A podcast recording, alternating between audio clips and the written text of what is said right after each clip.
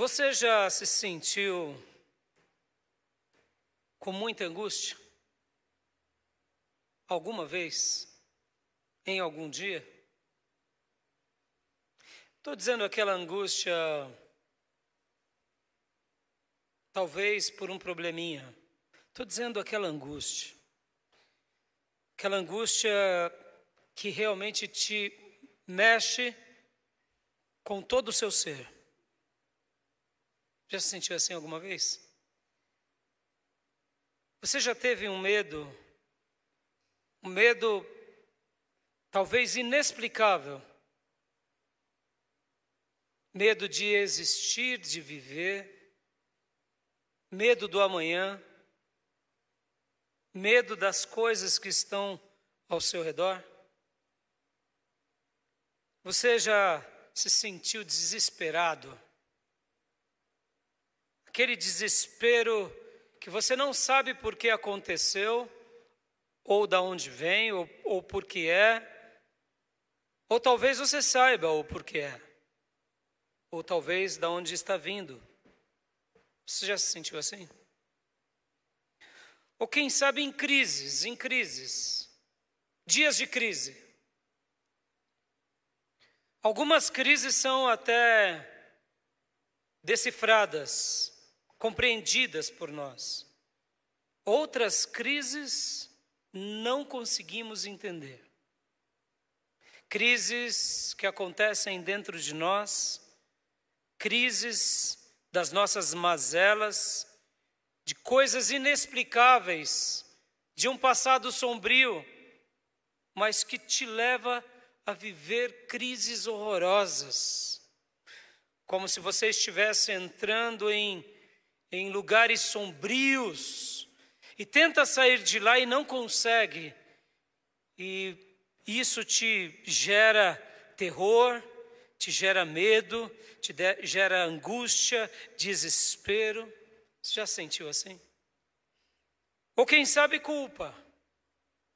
Uma culpa pelo que você fez, pelo qual você não deveria ter feito, mas você insistiu achando que estaria tudo bem, que daria certo, você daria um jeito e de repente, agora, depois que tudo passou, sobre você vem uma culpa pelo que você cometeu.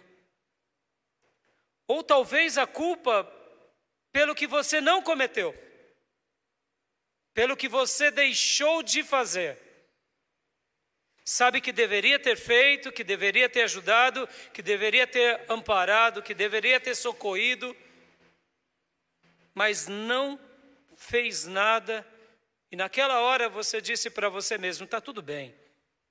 Afinal de contas, todo mundo erra. E depois os dias foram se passando e a culpa foi aumentando dentro de você, e agora você se sente imensamente culpado. Já aconteceu isso com você? Ou quem sabe você já passou pela experiência de tentar fugir e você fica em mais crise porque você sabe que deseja fugir para um lugar que nem você sabe onde é, mas uma vontade só de fugir. Fugir de você mesmo, fugir da vida, fugir dos problemas. Já se sentiu assim? Ou quem sabe você tem crises internas por não ser compreendido, ou seja, as pessoas não te compreendem. E você tenta se explicar, tenta falar, tenta dar razões e motivos, e quanto mais você age, pior fica. Isso tudo te oprime, isso tudo te destrói por dentro, te destrói na mente, na alma. E você se sente preso dentro de você mesmo, sem conseguir fugir. Ou você tem vivido dias de ansiedade, como se estivessem colocando armadilhas para te prender, para te capturar, na semelhança de um pássaro, e vive esse terror de que tem alguém te perseguindo o tempo todo e você não sabe explicar. Essa mensagem é para você que passa por alguma coisa dentre essas ou muitas outras.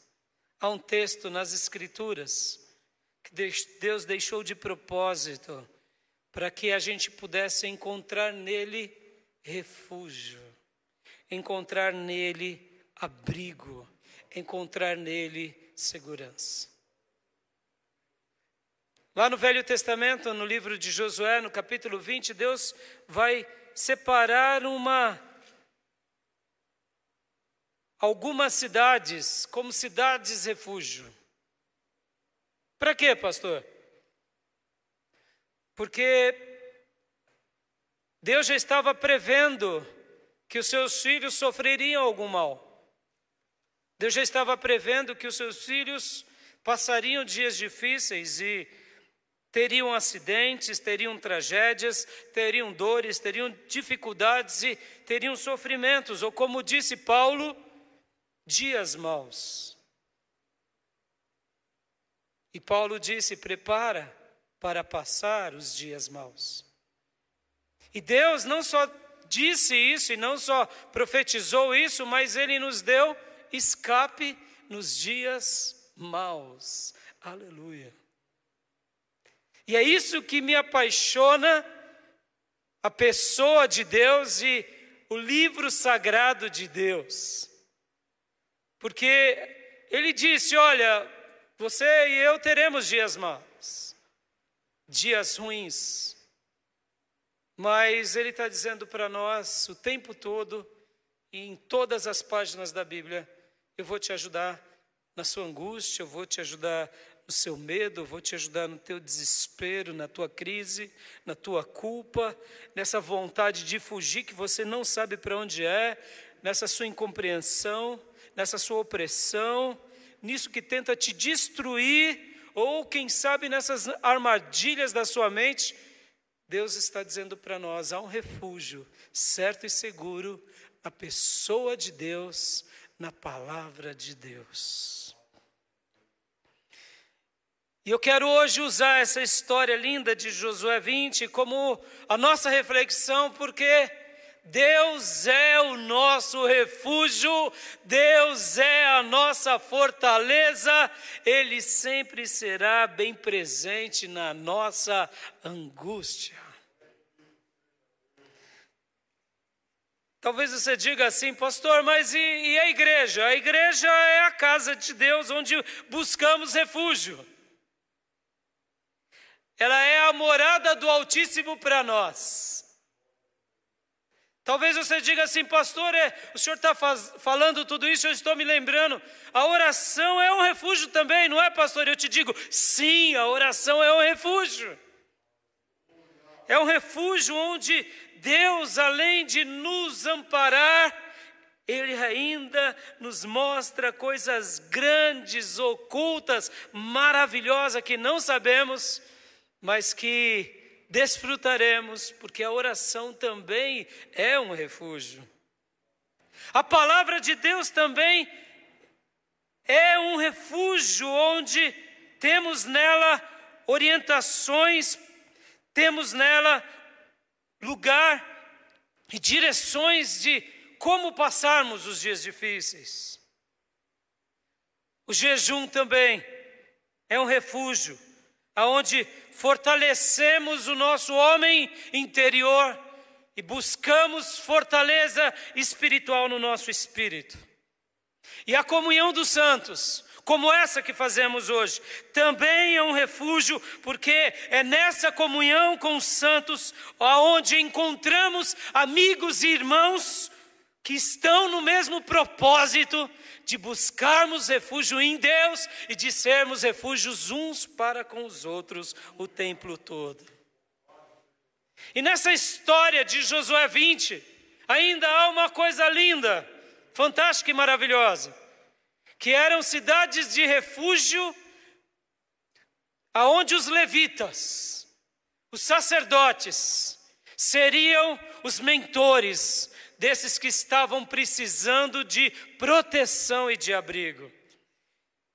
Então, nos líderes espirituais, recebemos da parte de Deus e por meio deles, pela misericórdia de Deus, uma autoridade que nos protege e nos ajuda diante de qualquer vingador de sangue, porque porque Deus levantou essas pessoas também para cuidarem da nossa alma e para que dessa forma eles possam ser os ministros de Deus, que representam Deus entre nós, ajudando-nos como refúgios visíveis.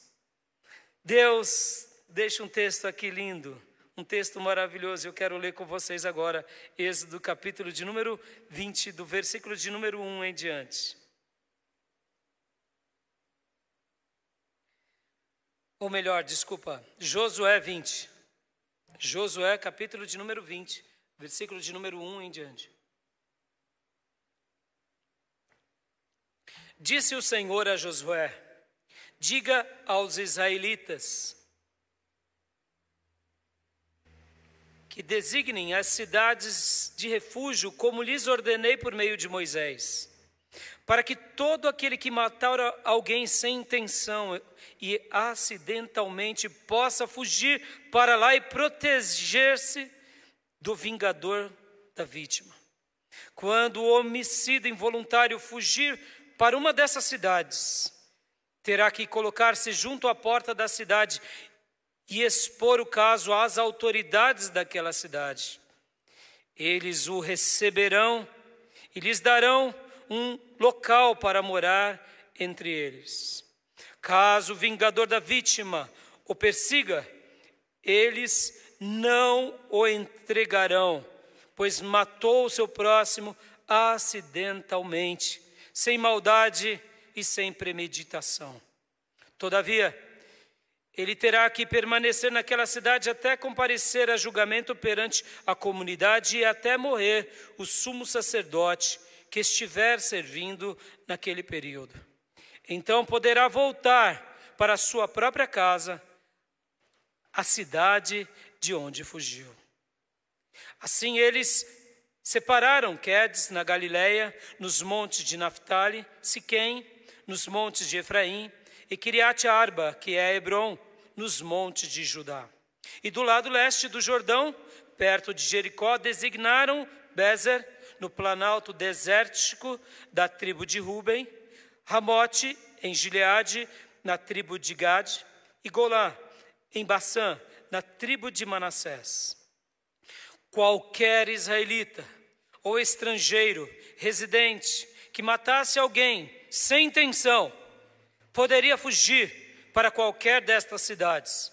Para isso, designadas e escapar do vingador da vítima, antes de comparecer a julgamento perante a comunidade. Até aqui. Hoje eu quero fazer uma ponte com o Novo Testamento, porque talvez você diga, pastor, eu não matei ninguém. Eu não cometi esse mal nem por acidente. Deixa eu te perguntar aqui. Você já desejou mal no seu coração? Você já disse assim, raca, tolo, Sabe que o raca que Jesus quis dizer aqui é aquela mesma aquilo mesmo que fazemos quando temos catarro na garganta, que nos incomoda, que estamos doentes e a gente tem aquele gesto ruim, feio, mas é isso. O raca é isso, é tratar o outro assim. Você já já sentiu vontade de cuspir em alguém? É o raca. Vem cá, você já sentiu vontade de bater em alguém? Ou vamos lá, de matar alguém? Somos homicidas, de uma forma diferente. Porque talvez você acha que você nunca matou ninguém, mas Jesus nos ensina se eu desejei mal no meu coração, eu já me torno culpado. Se eu já tentei pagar mal com mal, alguém já te fez mal? Seja honesto diante de Deus. Você já tentou revidar a galope? Talvez você não fez porque você se lembrou, eu sou cristão, mas o seu coração fez. Dentro de você teve aquela revolta, aquele ódio e, e aquela vontade de pagar mal com mal. Pois é, já pecamos. Eu já passei por isso inúmeras vezes. Inúmeras vezes vontade de fazer justiça com a minha mão, vontade de exercitar juízo com a minha mão, fazer algo com a minha mão e quem sabe ainda um pouco mais pesado. Por quê? Porque eu achei que fui ferido, eu fui traído, eu fui lesado e, e eu fui maltratado, então o Raimundo já sentiu vontade de fazer isso inúmeras vezes. Inúmeras. Esse texto é para mim esse texto eu acredito que é para você. É para você que sente que tem um vingador de sangue, querendo te acusar, querendo te destruir, querendo. Todos nós somos culpados de uma forma ou de outra. Todos nós cometemos deslizes e falhas o tempo todo. Até mesmo quando achamos que estamos acertando, corremos o risco de errar, porque somos imperfeitos. Havia uma oração que era feita na antiguidade, que ela ainda é nova a cada dia, a cada ano, a cada década, a cada século e a cada milênio. A oração era essa: minha culpa, minha culpa, minha máxima culpa. Muitas vezes nós achamos que, porque não cometemos um delito muito grande ou muito feio, nós somos perfeitos ou, quem sabe, somos pessoas inocentes de tudo. Mas quando nós confrontamos o nosso coração diante, pelo menos do sermão do monte, como Jesus ensinou, somente no Sermão do Monte, notamos o como somos pecadores e falhos. Pensamos coisas erradas, temos sentimentos errados, julgamentos errados, pecamos agindo ou pecamos não agindo. Pecados de comissão ou de omissão e é por isso que Deus, lá no Velho Testamento, tinha dado por revelação a Moisés que um dia haveriam cidades dirigidas por levitas e sacerdotes, que seriam cidades de refúgio. Cidades aonde alguém que cometesse algo de errado e que precisasse desesperadamente de um lugar, ele teria um lugar, ele teria um endereço para ele buscar segurança, para ele buscar socorro, para ele ser liberto do vingador de sangue. E quando Josué conquista as, terras, e quando Josué divide as terras, e os levitas agora também são espalhados no meio do povo de Deus, juntamente com os levitas, Deus estava dando aos levitas agora mais essa, essa função. Vocês serão não só os pastores de Israel, mas vocês serão aqueles que também cuidarão de alguém que está desesperado, que está precisando de refúgio, precisando de amparo. E é isso que eu quero hoje trabalhar com vocês. Porque o que, que eram essas cidades de refúgio? Ou, quando a Bíblia usa o termo refúgio, e a gente vai ver várias palavras hoje aqui na Bíblia sobre refúgio, o que, que era o refúgio? Era um lugar de segurança e de proteção. Porque, da mesma forma que o refúgio era um lugar físico para eles, o refúgio também era um lugar espiritual para eles. Quando enfrentamos dificuldade na vida, podemos encontrar segurança em Deus. Deus nunca nos abandona. Ele é como a nossa rocha firme que sempre nos protege. Você poderia dizer: Deus nunca me abandona. Mais uma vez, Deus nunca me abandona. Diga para o irmão que está do teu lado: Deus nunca te abandona. Diga para os seus filhos, parentes e amigos que estão ao seu redor: Deus nunca te abandona. Deus nunca falha.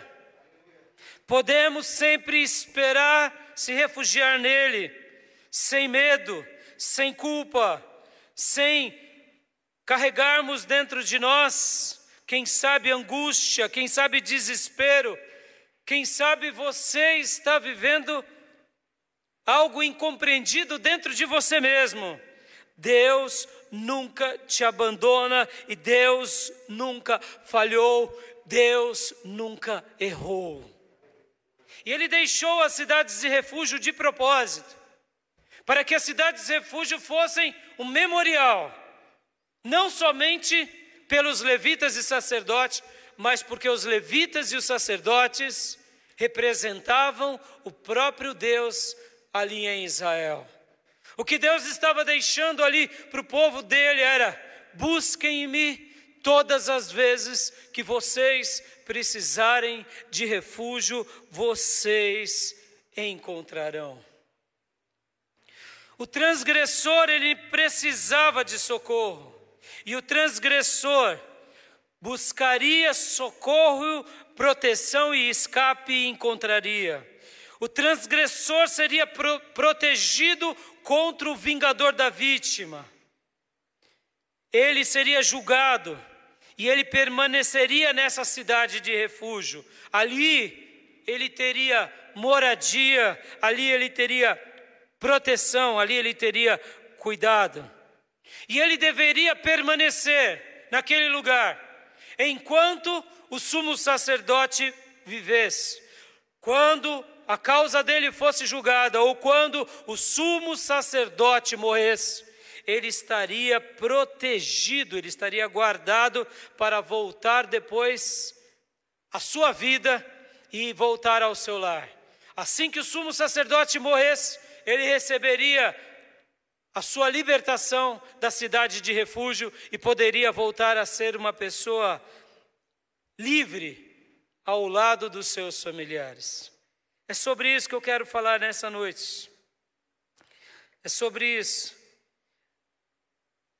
Deixa eu falar uma coisa interessante aqui antes de irmos aos nossos pontos. Talvez você pergunte assim, pastor, mas e quando uma pessoa cometia um crime premeditado? e ela desejasse buscar refúgio também premeditado, ah, essa pessoa, essa pessoa não teria desculpa diante de Deus. Essa pessoa seria punida, essa pessoa seria sentenciada.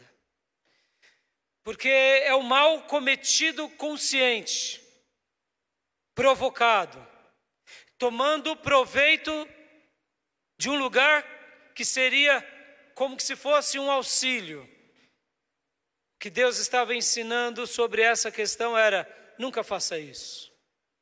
Eu sei que muitas vezes na nossa vida a gente já cometeu coisas assim. A gente já pensou em algo e já. Dentro do nosso coração criamos todos os arquetipos. Deus, nessa noite, Ele quer nos livrar desses maus que acontecem dentro do nosso coração. Deus ele quer mudar essa natureza. Deus ele deseja com que nós jamais façamos isso. Porque quando a gente é treinado para o mal, a gente vicia no mal. Aqui o texto ele usa até uma, uma expressão muito interessante. Ele usa o homicida, ele não usa o assassino. Há uma diferença entre o assassino e o homicida. O homicida é aquele que comete algo não premeditado. E o assassino é aquele que comete algo premeditado. Aqui o texto vai dar margem para que as minhas portas sempre estarão abertas. Aquele que erra na vida, mas aquele que não treina sua consciência para o mal. Tome muito cuidado disso, querido. Guarde isso no seu coração. Quando a sua consciência, o seu coração estiver premeditando coisas para o mal, peça para Deus arrancar isso da tua vida.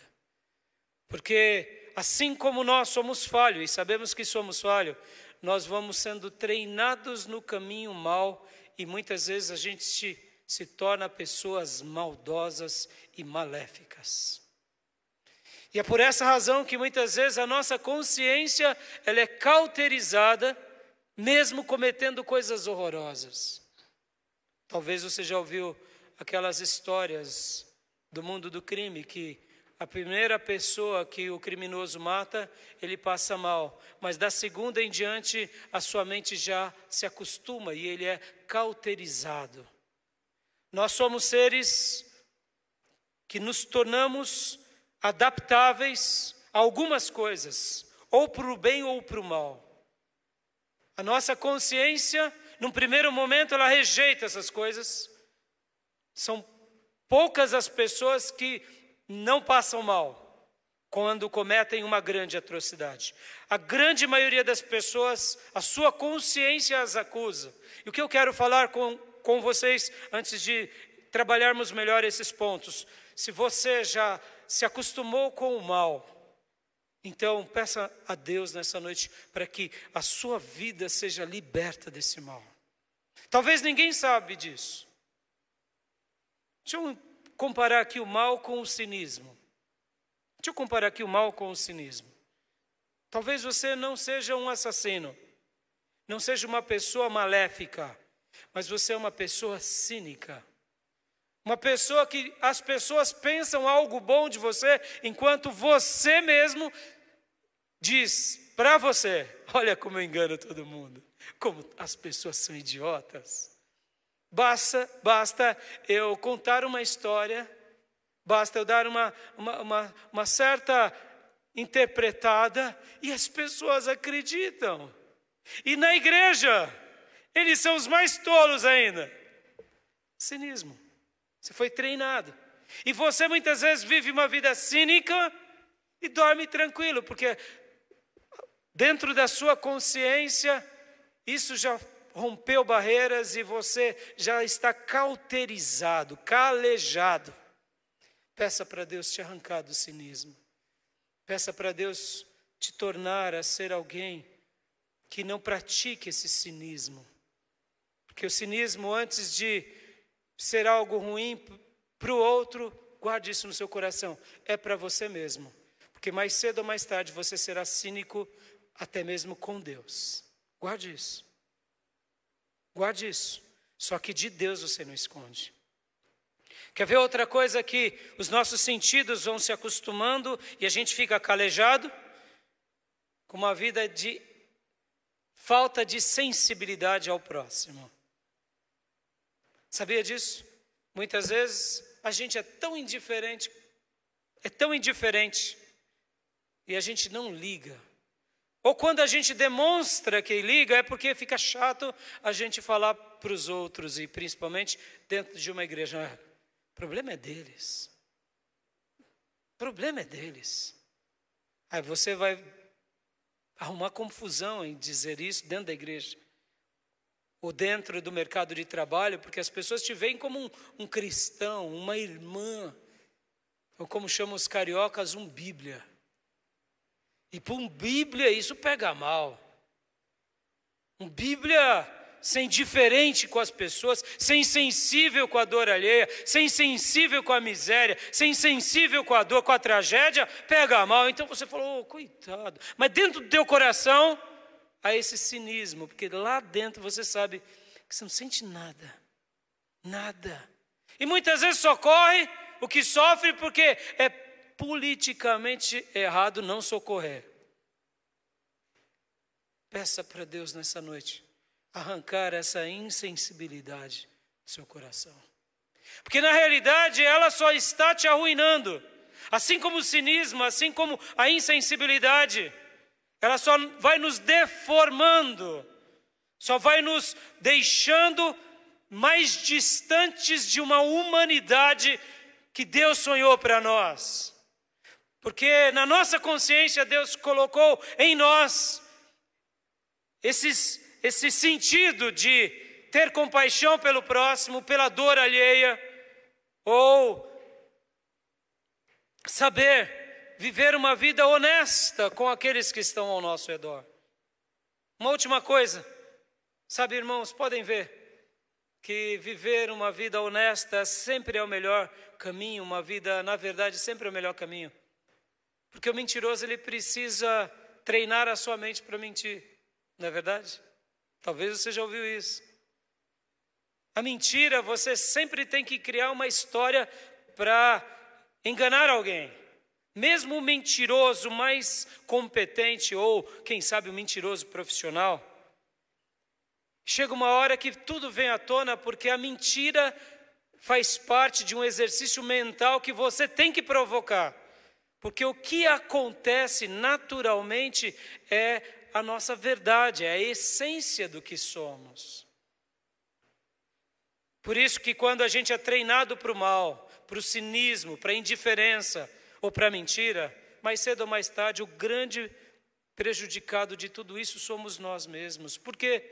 Porque a gente vai demonstrar em algum momento quem somos, o que somos e o que fazemos, e quando tudo isso vem à tona, quem só perde somos nós. Mas a gente só não perde isso na nossa relação com o próximo. A gente perde isso principalmente diante de Deus. Por quê? Porque muitas vezes estamos vivendo um teatro diante de Deus, pelo qual Deus tem diariamente falado para nós: filho, filha, pare com essa vida, porque isso te arruinará. Busque em mim refúgio busque em mim socorro e seja liberto de você mesmo. E é nisso que Deus vai nos construindo. E a caminhada cristã é apaixonante por isso, porque Deus tem esse poder de nos construir diariamente. E talvez você diga assim, pastor, graças a Deus, o que o senhor falou há pouco, eu não sou assim, mas eu quero te dizer que Deus pode construir coisas ótimas e boas que você já tem e pode potencializá-las. Por quê? Porque Ele é o nosso refúgio, Ele é o nosso socorro. Se esconda nele hoje. Se esconda nele hoje. Quais são as culpas e as causas que você se sente que está em débito diante de Deus? Hoje Deus me coloca diante de você dizendo que Deus é o teu refúgio, é o teu castelo, é a tua torre, é a tua morada, e Ele pode te tocar, Ele pode te transformar, Ele pode realmente fazer algo lindo na sua vida. Na história que lemos, nós vimos que o sumo sacerdote precisava morrer para que aquela pessoa fosse liberta da cidade de refúgio e sobre ela o vingador de sangue. Talvez você está me vendo dizer várias vezes o vingador de sangue. Sabe qual é o vingador de sangue, irmãos? Nos nossos dias, não é o bandido, não é o criminoso, não é o parente, é o inimigo da sua alma. Aquele que te acusa dia e noite diante do trono de Deus e te acusa dentro da tua mente. Nessa noite, Deus está repreendendo o vingador de sangue da tua vida, das tuas culpas. Basta você e eu buscarmos em Deus que Ele seja o nosso refúgio. E aqui o sacerdote, ele precisava morrer.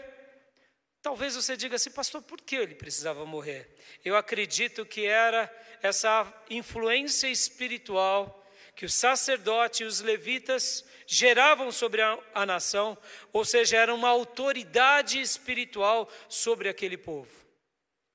Uma autoridade espiritual, dizendo: você é um culpado, você cometeu algo, tem alguém querendo te matar, receba a proteção e abrigo debaixo dos levitas, em especial sobre a tutela desse líder espiritual que é o sumo sacerdote.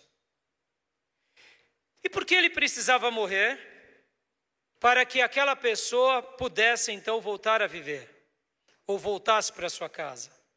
Aqui a gente entende várias coisas.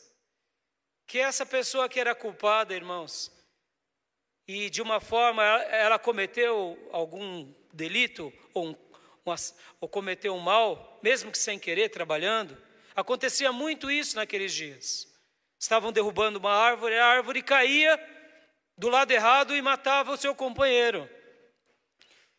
E aquele companheiro agora, você explicava para as autoridades e as pessoas viam e tinham testemunhas de que foi sem querer mas aquele companheiro tinha filhos violentos, filhos cruéis, e que agora queriam que você pagasse com a tua vida por aquela vida. Então, eram pessoas em casos assim que buscavam refúgio, buscavam amparo. E ali os sacerdotes, os levitas recebiam nas cidades. Perceba que agora essa pessoa que buscava segurança, buscava abrigo, ela dependia de quem? Ela dependia de uma liderança espiritual. Ela acreditava que ela estava protegida debaixo de uma autoridade espiritual. E por que a morte era decisivo na vida daquele que tinha cometido um delito? É bem simples. Aqui já era uma menção profética do sumo sacerdote da ordem de Melquisedeque, que um dia venceria todas as nossas culpas no madeiro, na cruz do Calvário. Aqui, historicamente falando, aquele sacerdote que cuidou daquela vida, ele era autoridade sobre aquela vida. Mas aquela vida também deixava sua casa, deixava o seu território, deixava a sua cidade e agora ia viver do lado de uma tribo levita, próximo a casa de levitas, debaixo da autoridade de levitas e sobre a autoridade espiritual do sumo sacerdote. No momento que aquele sumo sacerdote morresse, e a, e a vida do sumo sacerdote não necessariamente não tinha data, era um ser vivo, poderia ser um ano, dez anos, cinquenta anos. Aquela pessoa dependia de Deus e dependia dessa palavra, e enquanto ele vivesse, o sumo sacerdote, aquele homem, aquela mulher estava protegido, protegida do vingador de sangue. Mas no momento em que ele morria, seria como que se debaixo daquela autoridade, aquela vida creu, aquela vida obedeceu, aquela vida exercitou a sua piedade, a sua devoção, e agora então ela estava recebendo quase como que a carta de alforria pode voltar para sua casa e pode ser incluído de novo na sua família e ter uma vida livre, sabendo que o acusador ou que o vingador do sangue não fará nada contra você.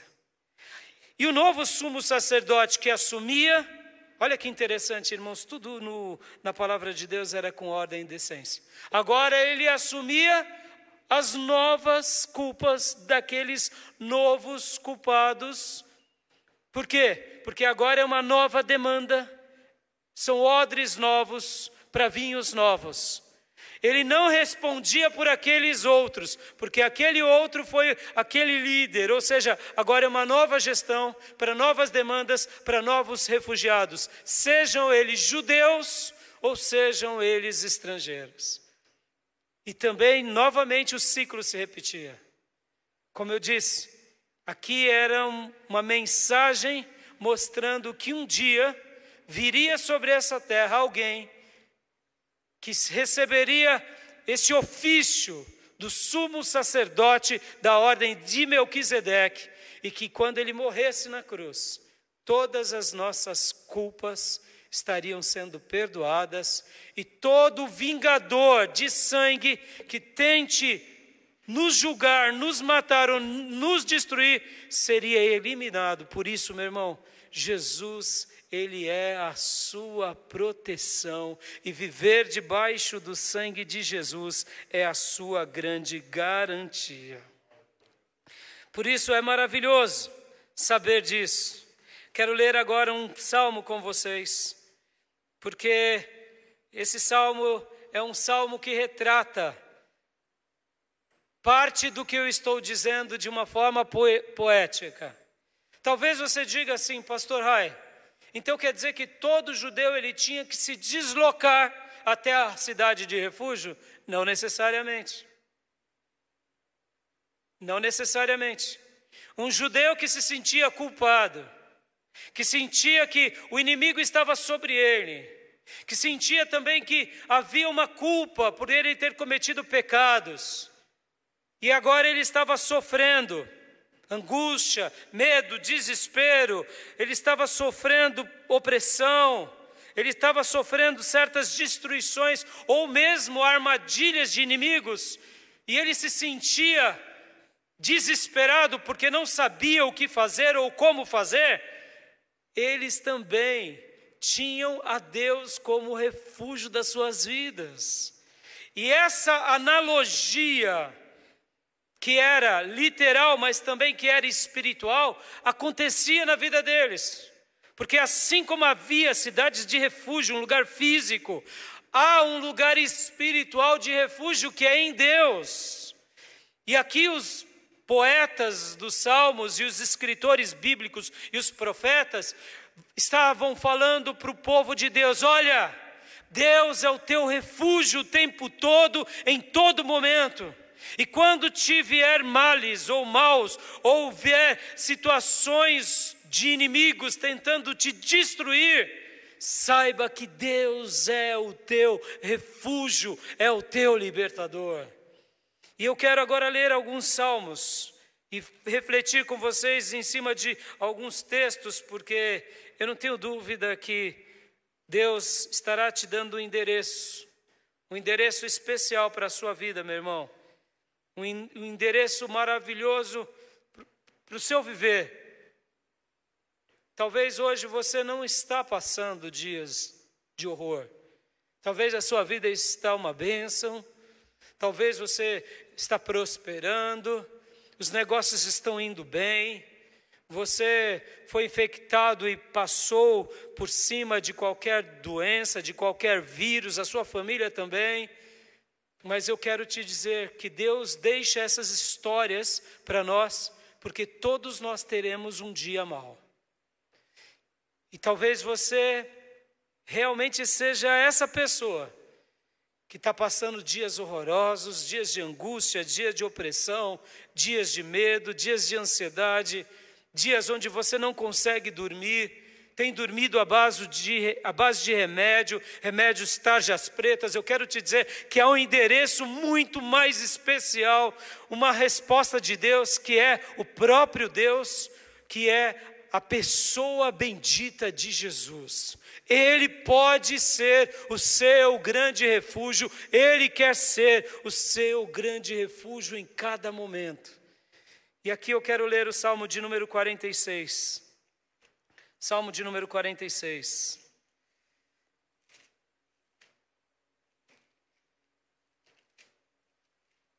Talvez você diga assim, Pastor Rai, esse salmo é um salmo de algum penitente, de algum culpado?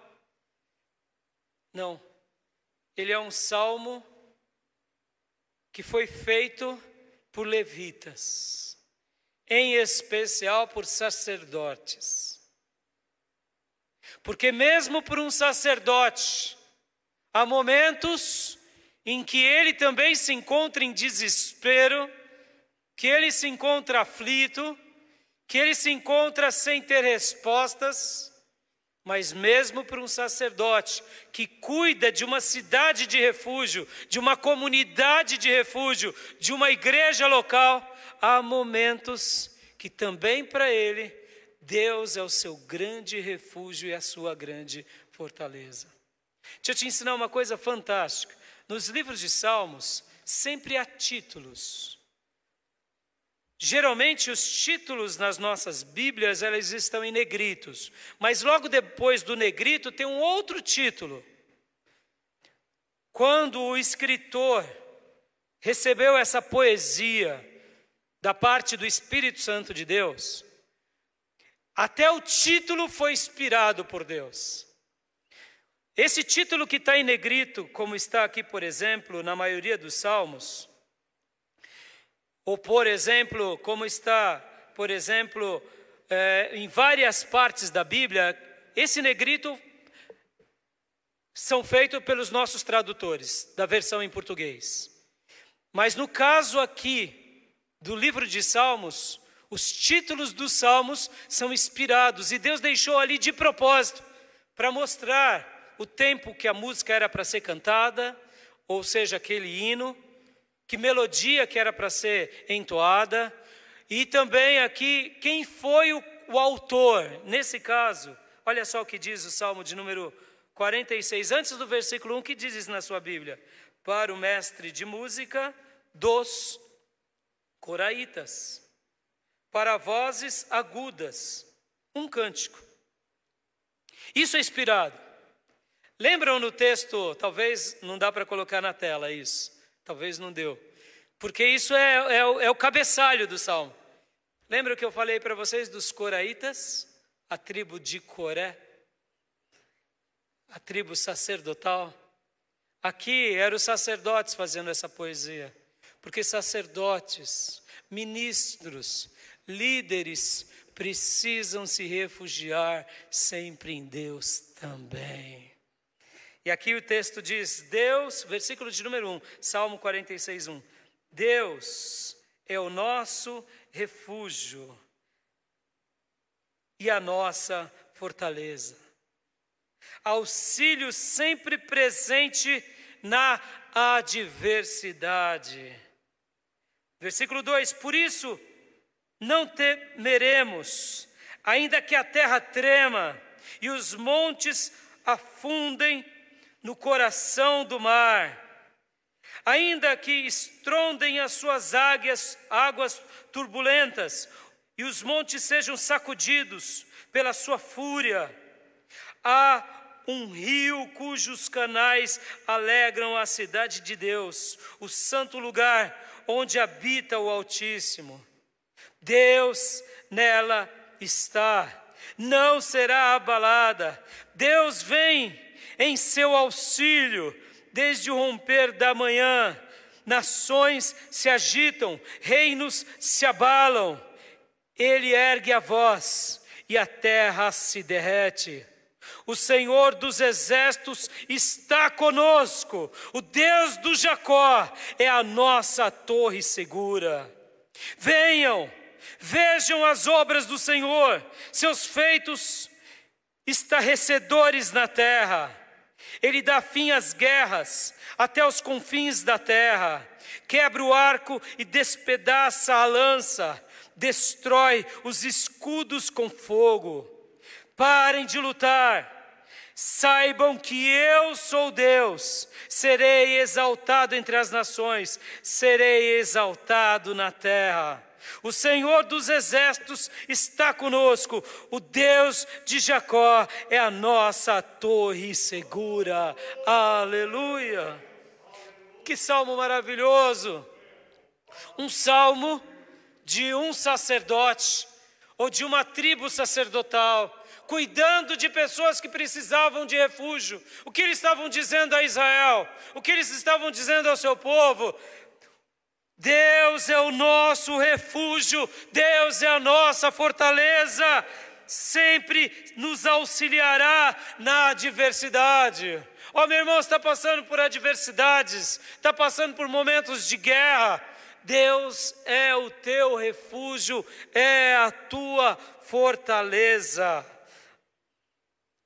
O Salmo 91 Aquele salmo muito conhecido por todos nós, é um salmo que nos desafia também a buscarmos em Deus abrigo.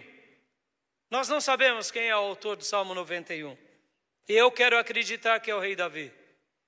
Eu quero acreditar. E ele começa dizendo: aquele que habita no abrigo ou no esconderijo do Altíssimo e descansa à sombra do Todo-Poderoso ou do Onipotente, pode dizer ao Senhor: Tu és o meu refúgio e a minha fortaleza, o meu Deus em quem confio. Aleluia! Faça de Deus, meu irmão, o teu esconderijo, faça de Deus a tua sombra e repousa seguro nesse refúgio o tempo todo. Porque mil cairão ao teu lado, dez mil à tua direita, você não será atingido, praga alguma chegará à tua tenda, você vencerá, prevalecerá, porque você está seguro, não numa casa qualquer, não num lugar qualquer, mas no abrigo, no esconderijo do Altíssimo, daquele que existe e reina para sempre. Quero agora fazer uma oração com você. Quero colocar essa mensagem em prática, querida. Porque aqui, no que aprendemos hoje, o transgressor pede por socorro. Você precisa do socorro de Deus? Você necessita dentro do seu coração? Quem sabe são culpas que se arrastam na tua vida e você não consegue se desvencilhar dela. Quem sabe é o desespero da idade que chegou. Porque você se sente agora limitado, impotente, fraco, já não tem mais aquele vigor. Quem sabe, de fato, é o medo mesmo. Medo da vida, o medo da, dos inimigos ou das armadilhas que tentam colocar contra você. Você sente que o inimigo da, suas, da sua alma quer te destruir, quer acabar com você. Quem sabe porque de fato você cometeu algo e você sabe que vai vir o acerto de contas. E saiba disso, sempre haverá. Mas nessa noite eu quero te dizer a grande mensagem das Escrituras: o sumo sacerdote morreu. Ele morreu e quando você olhar para ele, chamado Jesus, porque ele é o sumo sacerdote que intercedeu por você e por mim, por todas as nossas culpas. Esse acerto de contas que deveria ser cobrado de você pelo vingador do sangue, que é o próprio Satanás e demônios, ele não poderá fazer mais nada por você, porque porque a sua culpa será colocada sobre ele na cruz. E a justiça dele será derramada sobre você. Você será protegido por esse sumo sacerdote. A sua causa está sendo julgada por ele. Você permanecerá debaixo da proteção e do cuidado da autoridade dele. E quando você receber dele. A palavra, pode ir, meu filho, pode ir, minha filha, liberta, liberto de tudo que te acusa, porque você agora está selado com o meu sangue. Quero te dizer, meu irmão, Jesus é a tua resposta, Jesus é o teu refúgio. Eu quero orar com você, porque você e eu teremos dificuldades na nossa vida e aqui há promessas de Deus imensas. E eu quero começar essa oração de uma forma diferente hoje aqui. Eu quero usar a palavra e nós vamos orar na palavra. Você vai dizer a palavra. E a única coisa que eu te peço é que você diga essa palavra, crendo de todo o seu coração, crendo que Deus é o teu refúgio crendo que pela fé, você, no momento em que clama por eles, clama o socorro dele, você vai até essa cidade de refúgio, que não é uma cidade, mas é uma pessoa chamada Jesus. E guarde isso no seu coração, meu irmão. Toda vez Seja onde for, aonde você habitar, existir ou passar por qualquer momento, que você clamar o refúgio de Deus na pessoa dele, você é levado no mundo espiritual a receber o refúgio e a segurança nele. vingador de sangue nenhum poderá te culpar, porque ele pagou por você, por mim e por você pelos nossos pecados. Abra sua Bíblia comigo no Salmo de número 36, versículo de número 7.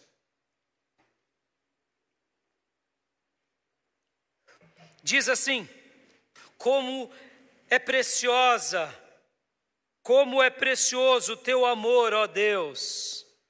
Os homens encontram refúgio à sombra das tuas asas. Aleluia.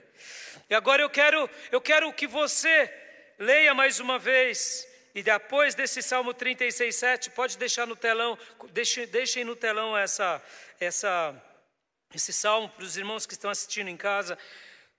Guarde isso. Como é precioso o teu amor, ó Deus. Os homens encontram refúgio à sombra das suas asas.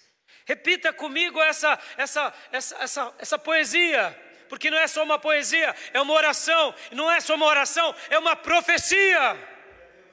Deus, Ele te ama, e Ele enviou Jesus para que você fizesse de Jesus o refúgio da tua alma, nessa vida e para sempre. E é por causa desse amor que Ele te protege, é por causa desse amor que Ele te guarda, é por causa desse amor que Ele te inclui. E ninguém nem nada poderá contra a sua vida. Diga comigo, como é precioso o teu amor. Isso, logo depois que eu repetir, vocês repitam: Como é precioso o teu amor. Ó oh, Deus, os homens encontram eu encontro refúgio à sombra das tuas asas. Aleluia. Creia nisso, meu irmão. Salmo agora de número 9, versículo 9 e 10. Os irmãos podem continuar deixando o salmo, tanto no telão aqui na igreja, ou quanto na, na descrição do vídeo em casa. De preferência, pode deixar no vídeo dos irmãos em casa, tá bom, irmãos? Salmo de número 9, do versículo 9 e 10. Olha que fantástico, irmãos. Voltem para mim a, a, imagem, por gentileza, antes de, de ler o salmo, por favor. Deixa eu falar uma coisa aqui. Davi, quantas vezes ele viveu? Davi, quantas vezes ele viveu numa cidade de refúgio? Quantas vezes ele foi morar lá? Se você for ler a história do rei Davi, nunca. Nunca ele foi necessariamente, ou pelo menos eu não me lembro, que ele foi morar na cidade de refúgio porque ele tinha cometido alguns deslizes. Prestem bastante atenção. Davi cometeu muitos deslizes, e deslizes sérios. E a Bíblia conta dois grandes pecados dele, com Betseba e sobre o recenseamento. E mesmo nessas duas ocasiões, ele não foi morar na casa de refúgio, ou melhor, na cidade de refúgio. Mas vem cá, quando ele pecou, tinha um vingador de sangue que o acusava, tinha o vingador de sangue que o infernizava, que fazia com que ele se sentisse mais distante de Deus, tinha. E o que, que ele fazia? Ele pegava as lições dos sacerdotes, as lições que ele aprendeu, que eram de estar debaixo da unção dos seus líderes, e principalmente do seu Deus, e ele exercitava essa cidade de refúgio pela fé. Aleluia!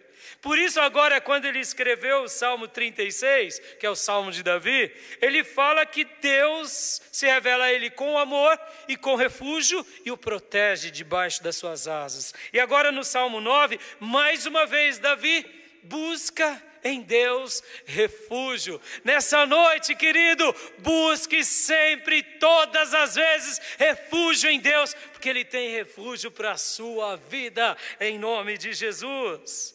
Eu vou ler a primeira vez e nós vamos citá-lo como uma oração, como numa palavra de fé, uma palavra profética a nós. Irmãos, creia nisso, querido, creia nisso. Deixa eu te ensinar aqui. Ore a palavra. Pastor, como assim orar a palavra? Ore a palavra. Se há uma palavra aqui da parte de Deus, que Deus disse algo a você e você sente que aquela palavra entrou no teu coração como uma flecha, faça como Whitefield, ore a palavra. O que é orar a palavra? Diante de Deus, comece a citar aquele texto diante de Deus, comece a dizer a Deus: Senhor, eu acredito nessa palavra. Fale para a sua própria alma, fale para a sua própria mente, fale para você mesmo. Diga, Raimundo, eu acredito nessa palavra. Diga o seu nome, diga para você, diga para a sua alma, até que essa palavra seja introjetada no seu coração, na sua mente, e você comece então a caminhar em cima dessa palavra, porque quando você fizer isso, querido, com certeza você vai desfrutar do poder dessa palavra na sua vida, porque o autor dessa palavra não foi o homem, não foram os profetas, não foram os, os discípulos e apóstolos, o grande autor dessa palavra é o Espírito Santo de Deus. E quando eu creio nas palavras e nas promessas do Espírito Santo de Deus, eu recebo da parte de Deus vida, de vida em abundância, e as coisas já começam a mudar o rumo na minha mente, no meu coração e ao meu redor, porque agora eu não ando mais segundo as coisas que eu penso, mas eu ando segundo a palavra de Deus, e isso é viver pela fé, é crer na palavra de Deus e é fazer valer a palavra de Deus para nós. Olha o salmo de número 9, coloquem por gentileza agora. Salmo número 9, do versículo 9 e 10, diz assim: O Senhor é refúgio para os oprimidos. Você está se sentindo opresso por causa de algum problema, algum pecado, ou quem sabe, desde o início dessa mensagem, você está também fazendo aquela oração. Minha culpa, minha culpa, minha máxima culpa. Você tem se sentido oprimido, ou quem sabe inimigos tentando te oprimir eu quero te dizer, Deus se revela para você hoje, porque Ele é o nosso refúgio, é o teu refúgio. Uma torre segura na hora da adversidade. Os que conhecem o teu nome confiam em ti, pois tu, Senhor, jamais abandona os que te buscam. Aleluia! Você acredita nisso, meu irmão? Você acredita que quem busca Deus, Deus não abandona? Você acredita que realmente quem confia em Deus, Deus o guarda, Deus o protege? Então repitam comigo esse salmo, vamos dizê-lo, não dizendo principalmente como se eu falo a você, mas diga agora como se você estivesse dizendo e está dizendo a Deus, porque Deus está aqui, Deus está na sua casa, Deus está contemplando esse momento. Deus está olhando para dentro do teu coração e sabe que você realmente precisa disso. Então diga com toda a tua fé, aonde você estiver. Quem sabe você está na sua casa ou no seu apartamento agora e está dizendo assim, pastor, eu estou com uma vontade enorme de dizer alto agora, de dizer em alto e bom som, mas que pena que eu não estou na igreja. Eu te digo, meu irmão, em nome de Jesus, não tenha medo. Pelo contrário, se você está em casa, diga sim, é a tua casa, é o teu ao teu quarto, é ao teu momento com Deus.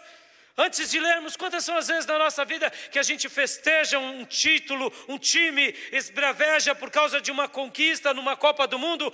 Essa, quem sabe, é a grande libertação da tua vida de toda opressão. Então diga em alto e bom som, porque você está dizendo para Deus, e diga mesmo para que as trevas caiam por terra, batam em retirada. Isso é fé, irmãos. Talvez você diga, mas pastor, tem hora que eu preciso de dizer alto, tem hora que não. Basta você crer no seu coração, mas tem hora que você mesmo precisa dizer alto, para você, para a tua alma ser sacudida, para você e os teus sentidos, para você mudar os ares da sua casa. Por isso que Deus fez tudo pela palavra, mas fale agora, crendo de todo o seu coração, segundo o que Deus põe no teu coração. Repita comigo: o Senhor é refúgio para os oprimidos, uma torre segura na hora da adversidade. Os que conhecem o teu nome, como eu conheço, confiam em ti, pois tu, Senhor, jamais abandonas os que te buscam, pois tu, Senhor, jamais me abandonará. Aleluia. Abra comigo agora no Salmo de número 118, versículo 8 e 9. 118, 8 e 9 diz assim: É melhor buscar refúgio no Senhor do que confiar nos homens. É, é melhor buscar refúgio no Senhor do que confiar em príncipes. Ó, oh, meu irmão, deixa eu dizer uma coisa aqui, antes de falarmos esse salmo aqui, de dizermos esse salmo a Deus. Quantas são as vezes que você tem confiado nas pessoas e ela só tem te acabado com o seu coração? Você está confiando na pessoa errada. Maldito é o homem que confia no homem e faz dele o seu braço direito. Remetendo à ideia aqui que somos destros. Quem tem que ser o nosso braço direito? Deus! Deus, somente Ele. Talvez você diga, pastor, e a Irmandade, e os irmãos, e a congregação dos santos, e a Assembleia dos Justos, e a Igreja do Deus Vivo. Meu irmão, a Igreja do Deus Vivo é o braço esquerdo. São pessoas que a gente aprende a confiar. Ah, pastor, e meu marido é o braço esquerdo, e os meus filhos é o braço esquerdo, e o meu conselheiro é o braço esquerdo, porque somente o seu Deus é o seu refúgio e é o seu braço direito. Guarde isso no seu coração, meus irmãos. É assim que a gente tem que viver em igreja. Eu confio no meu irmão, eu confio nos meus líderes, eu confio na tribo de Levi, nos sacerdotes, mas eles são os meus braços esquerdos, porque quem é o meu braço direito é o Senhor dos exércitos. Quantas são as vezes que por causa da confiança em homens a gente se saiu traído, abandonado, ou quem sabe porque a gente confiou em príncipes? Vem cá, meu irmão, deixa de ser criança passar a defender muitas vezes pessoas que não vão resolver a sua vida, guarda disso. Quem vai resolver a sua vida e os seus problemas é Deus. Quantas são as vezes que a gente vê pessoas, por exemplo, inflamadas, acreditando num governador. Meu irmão, governador nenhum pode solucionar os seus problemas. Médico, muitas vezes, pode até certo ponto, porque ele foi competente para aquilo, mas vocês sabem que, mesmo assim, se não for Deus usando o médico, você não se escapará. E o que dirá de um presidente da república? Ou o que diremos de pessoas ricas? Deixe de confiar nelas e confie no Senhor. Perceba, irmãos, perceba como, como nós mesmos nos enganamos fazendo das pessoas o nosso refúgio. Quem sabe você tem vivido uma vida de frustração. Você é um trabalhador, uma trabalhadora exímia e sempre fica esperando o seu chefe te reconhecer. E entra ano e sai ano e o seu chefe não liga para você. É óbvio, meu irmão, você está esperando na pessoa errada, você não trabalha para o seu chefe, o seu chefe é o seu braço esquerdo, o seu pastor é o seu braço esquerdo, o seu líder é o seu braço esquerdo, Deus é o seu braço direito. Confia nele, meus irmãos. Quantos são os ministros do Evangelho que se enclausuram numa tristeza profunda, porque fazem dos seus pares apoio, Querido, líderes são falhos como eu e você, como eram sacerdotes, como era Davi. E aqui Davi está dizendo o quê? Que é melhor, é muito melhor buscar o refúgio do Senhor do que confiar em qualquer homem. Eu me lembro de um dia em que eu estava no pregão e eu sempre orava, eu sempre, sempre procurei ser um bom filho, Sempre procurei ser uma boa pessoa com o próximo, mesmo aqueles que estavam diante de mim, ou aqueles que me prejudicam, e sempre procurei ser um bom profissional. E eu lembro que eu sempre orava no meu coração: Deus, toca no coração dos meus patrões para que eu continue tendo êxito. E um dia eu senti que o Espírito Santo estava triste comigo. E eu estava fazendo essa oração. E eu sempre fazia essa oração.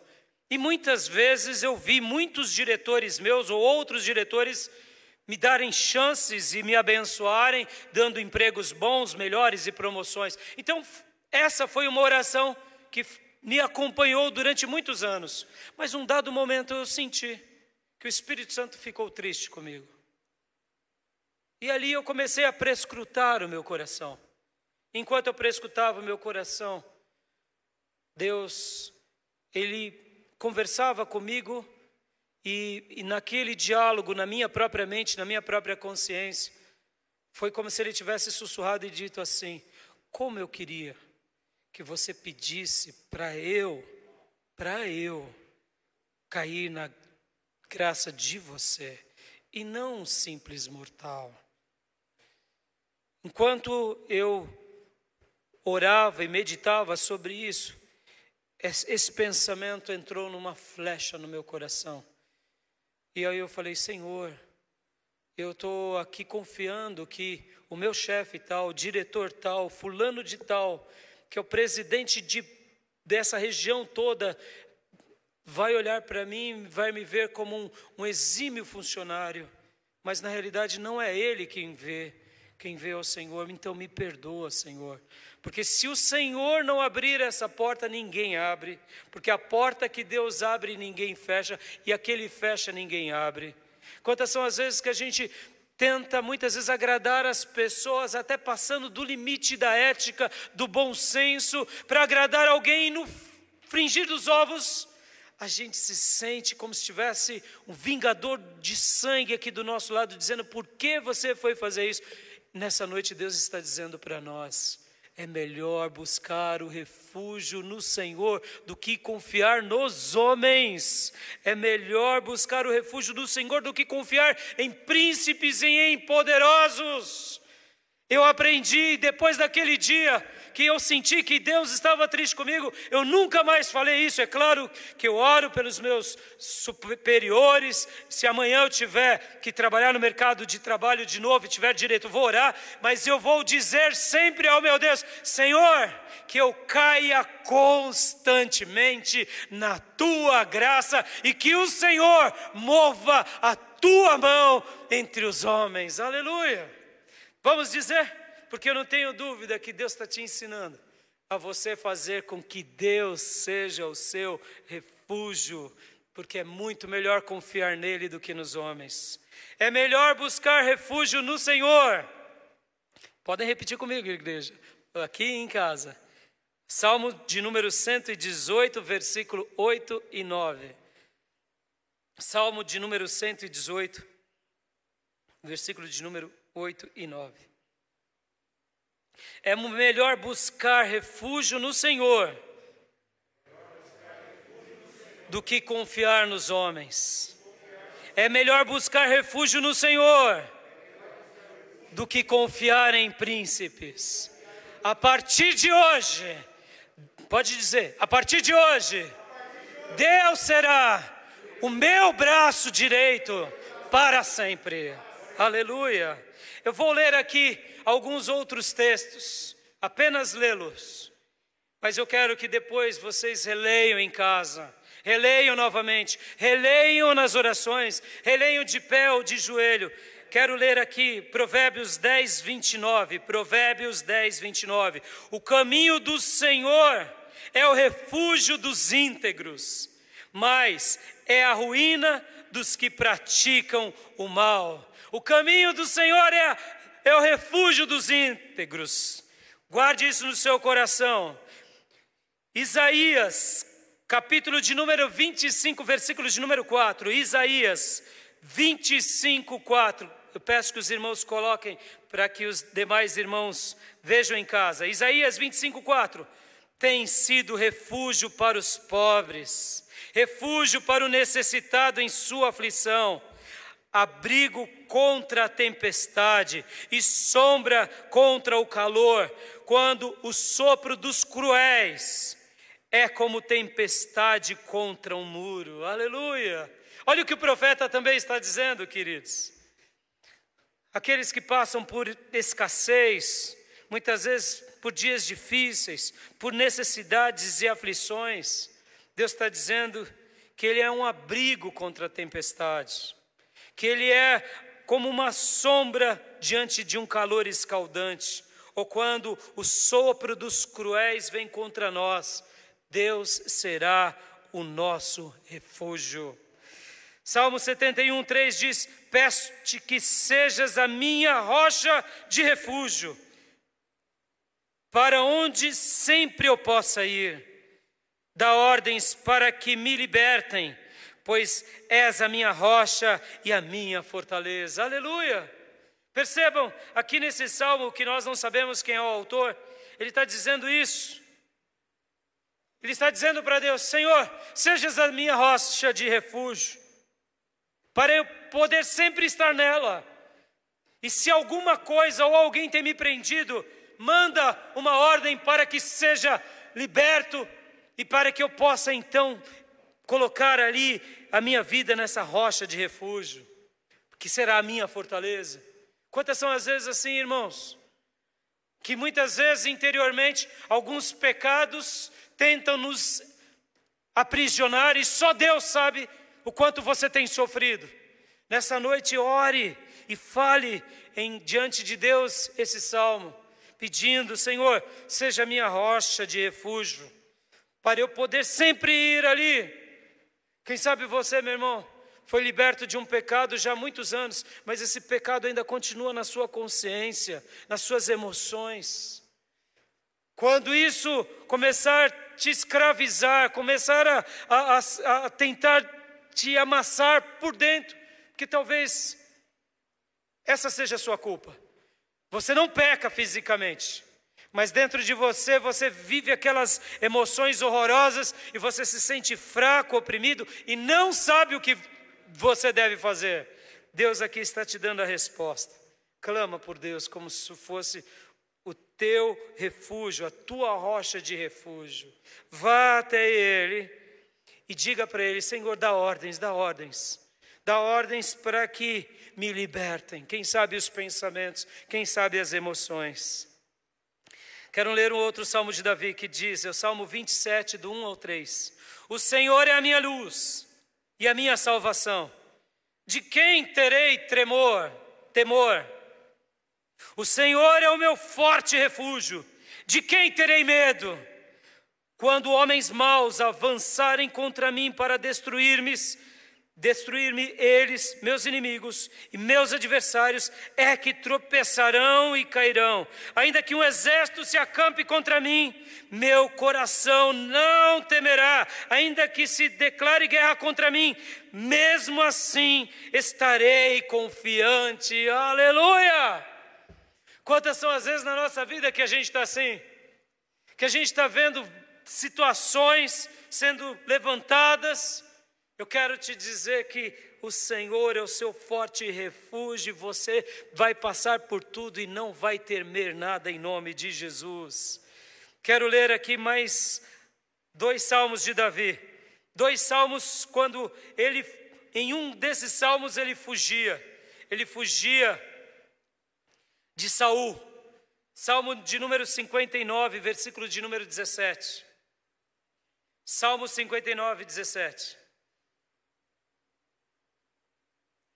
Ó minha, ó minha, ó minha força, canto louvores a ti. Tu és, ó Deus, o meu alto refúgio, o Deus que me ama. Aqui, Davi, no meio desse salmo, ele faz essa declaração, dizendo que Deus é o alto refúgio dele. E esse salmo foi escrito quando Saul e vários inimigos tentavam matá-lo e destruí-lo. E o último salmo que eu quero ler, irmãos, o último salmo, é o Salmo 18, do 1 ao 3. Salmo 18, do 1 ao 3.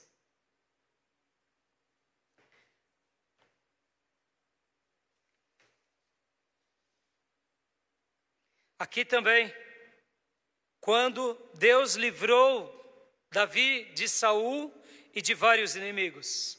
Lembra o que eu disse? Você não precisa ir para uma cidade, porque talvez não dê tempo quando você estiver em angústia. Você não precisa vir à igreja, porque talvez não dê tempo, ou não tenha culto naquele dia ou naquela hora. Mas você pode buscar pelo seu refúgio em Deus, a qualquer momento, quando você crê no seu coração. Salmo 18, do 1 ao 3, diz assim: Eu te amo, ó Senhor, minha força. O Senhor é a minha rocha, minha fortaleza e o meu libertador. O meu Deus é o meu rochedo em quem me refugio. Ele é o meu escudo e o poder que me salva. A minha torre alta, clamo ao Senhor, que é digno de louvor, e estou salvo dos meus inimigos. Você tem buscado socorro no que? Em quem? Se você tem buscado socorro em Deus, eu quero dizer para você, Ele é o teu refúgio bem presente o tempo todo. Sempre receba da parte de Deus socorro, proteção e saiba que o vingador de sangue já está destruído pela obra de Jesus na cruz. E logo depois que você realmente se lançar com todo o seu coração em Deus, fazendo dele o seu refúgio, receba vida e vida em abundância da parte de Deus. E um sentido e um sentimento de gozo na sua alma e no seu espírito, porque nenhum vingador de sangue te destruirá, pelo contrário, você vencerá porque Deus é o teu refúgio sempre bem presente. Quero orar com você. Quero orar e quero pedir que realmente essa palavra seja real na sua vida o tempo todo. Se você tem vivido uma vida aonde o sofrimento, a angústia, o desespero, a crise, aonde armadilhas e a opressão têm feito parte do teu dia a dia, hoje tudo isso vai cair por terra, porque Deus será o teu refúgio, Deus será a, o teu protetor. Feche os seus olhos, convido o ministério de louvor. Pai, em nome de Jesus, em nome de Jesus, obrigado, Pai, porque as cidades dos levitas, as cidades dos refúgios, era só uma menção daquilo que tu és ao teu povo e tu és para nós. Muito obrigado por essa palavra. Muito obrigado por esse momento, muito obrigado por esse texto. E eu te peço, meu Pai, que aonde há uma vida que tem se sentido, quem sabe, Senhor, sem chão, quem sabe, Senhor, com vontade de fugir, não sabe para onde, que ela possa nessa noite fugir para os teus braços de amor, crer em Ti, que Tu és o nosso refúgio, que Tu és a nossa segurança, que Tu és o nosso escudo, que Tu és aquele que realmente mudará a nossa sorte, mesmo diante do nosso arqui-inimigo, que é o vingador de sangue, porque quando buscamos em Ti e por Ti, Tu pelejas por nós e a nossa alma descansa em Ti. Então eu te peço, meu Pai, aonde quer que tenha alguém que está sofrendo, intervenha, contempla a fé dele, a fé dela e opera sobre essa vida, em nome de Jesus Cristo. Amém. Amém. Eu deixo essa palavra ao seu coração, meu irmão. Se ela foi bênção para você, compartilha com muita gente. Compartilha mesmo. E se você em algum momento da sua vida passar por momentos aonde você não sabe o que fazer, tem esse endereço certo. Há uma cidade de refúgio chamada Jesus Cristo, que não é uma cidade física mas é uma pessoa especial que te refugiará, que te protegerá e que te abençoará. Compartilhe esse culto com o maior número de pessoas.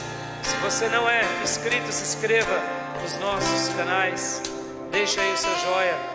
E se você quiser continuar conversando conosco, falando conosco, estamos à sua disposição. Desejo de Deus é que você seja abençoado, protegido e tenha vida e vida em abundância. Vida aqui vida eterna ao lado de Deus. Se você quiser entregar a sua alma a Jesus, ou se reconciliar com Deus, nos procure, me procure. Terei um imenso prazer de orar por você e de pedir que Deus realmente te salve, porque esse é o desejo do coração dele.